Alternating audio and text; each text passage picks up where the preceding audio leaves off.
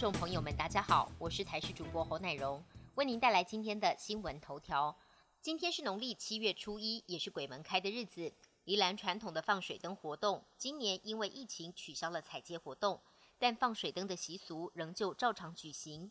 十三座水灯座以及祈福的莲花灯，在子时鬼门一开，把宜兰河照得通亮。深夜十一点三十分，在基隆开基老大公庙也举行了开灯夜仪式。四千盏普渡宫灯在午夜十二点同时点亮，象征引领阴间好兄弟通往阳间道路，接受人们一整个月的香火供奉。庙前广场点燃灯泡，气氛沸腾。国内首起 BA. 点五家庭群聚案，原本怀疑指标个案的工作地点高雄造船厂是染疫源头，但疫情指挥中心昨天公布职场群聚的病毒基因定序，结果是 BA. 点二，而不是 BA. 点五，分析职场感染几率低。染疫源头恐怕就潜伏在社区当中，指挥中心也因此将重新评估整体疫情的发展。专家指出，口罩、洗手等等防疫措施不要放弃。BA. 点五疫情推估单日最高会有三到五万人。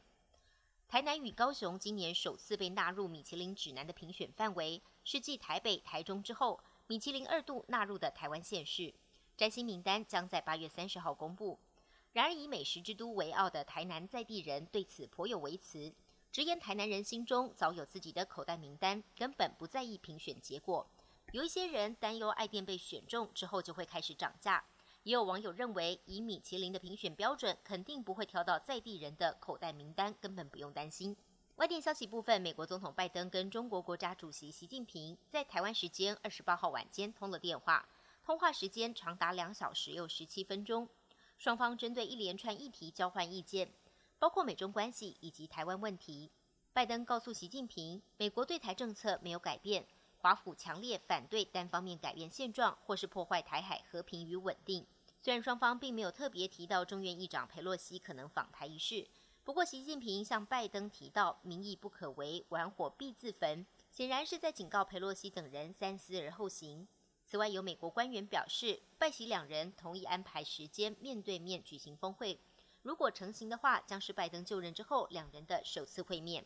为了与中国抗衡，美国众议院二十八号以两百四十三票赞成、一百八十七票反对通过了晶片法案。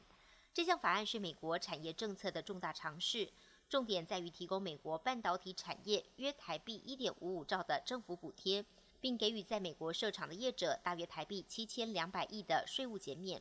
同时，法案也授权在未来十年拨款约台币六兆的经费。来鼓励半导体的研发。目前参众两院都已经表决通过，最快下周由总统拜登签署就能正式生效。香港红磡体育馆二十八号晚间一场演唱会出了意外，人气偶像团体 Mirror 在场上表演时，一块掉在半空中的大荧幕突然掉落，直接砸中正在舞台上演出的两名舞者，导致其中一个人脊椎受伤，另外一个人盆骨骨折，双双送医急救。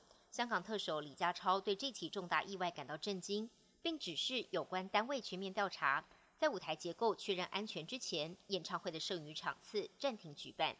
本节新闻由台视新闻制作，感谢您的收听。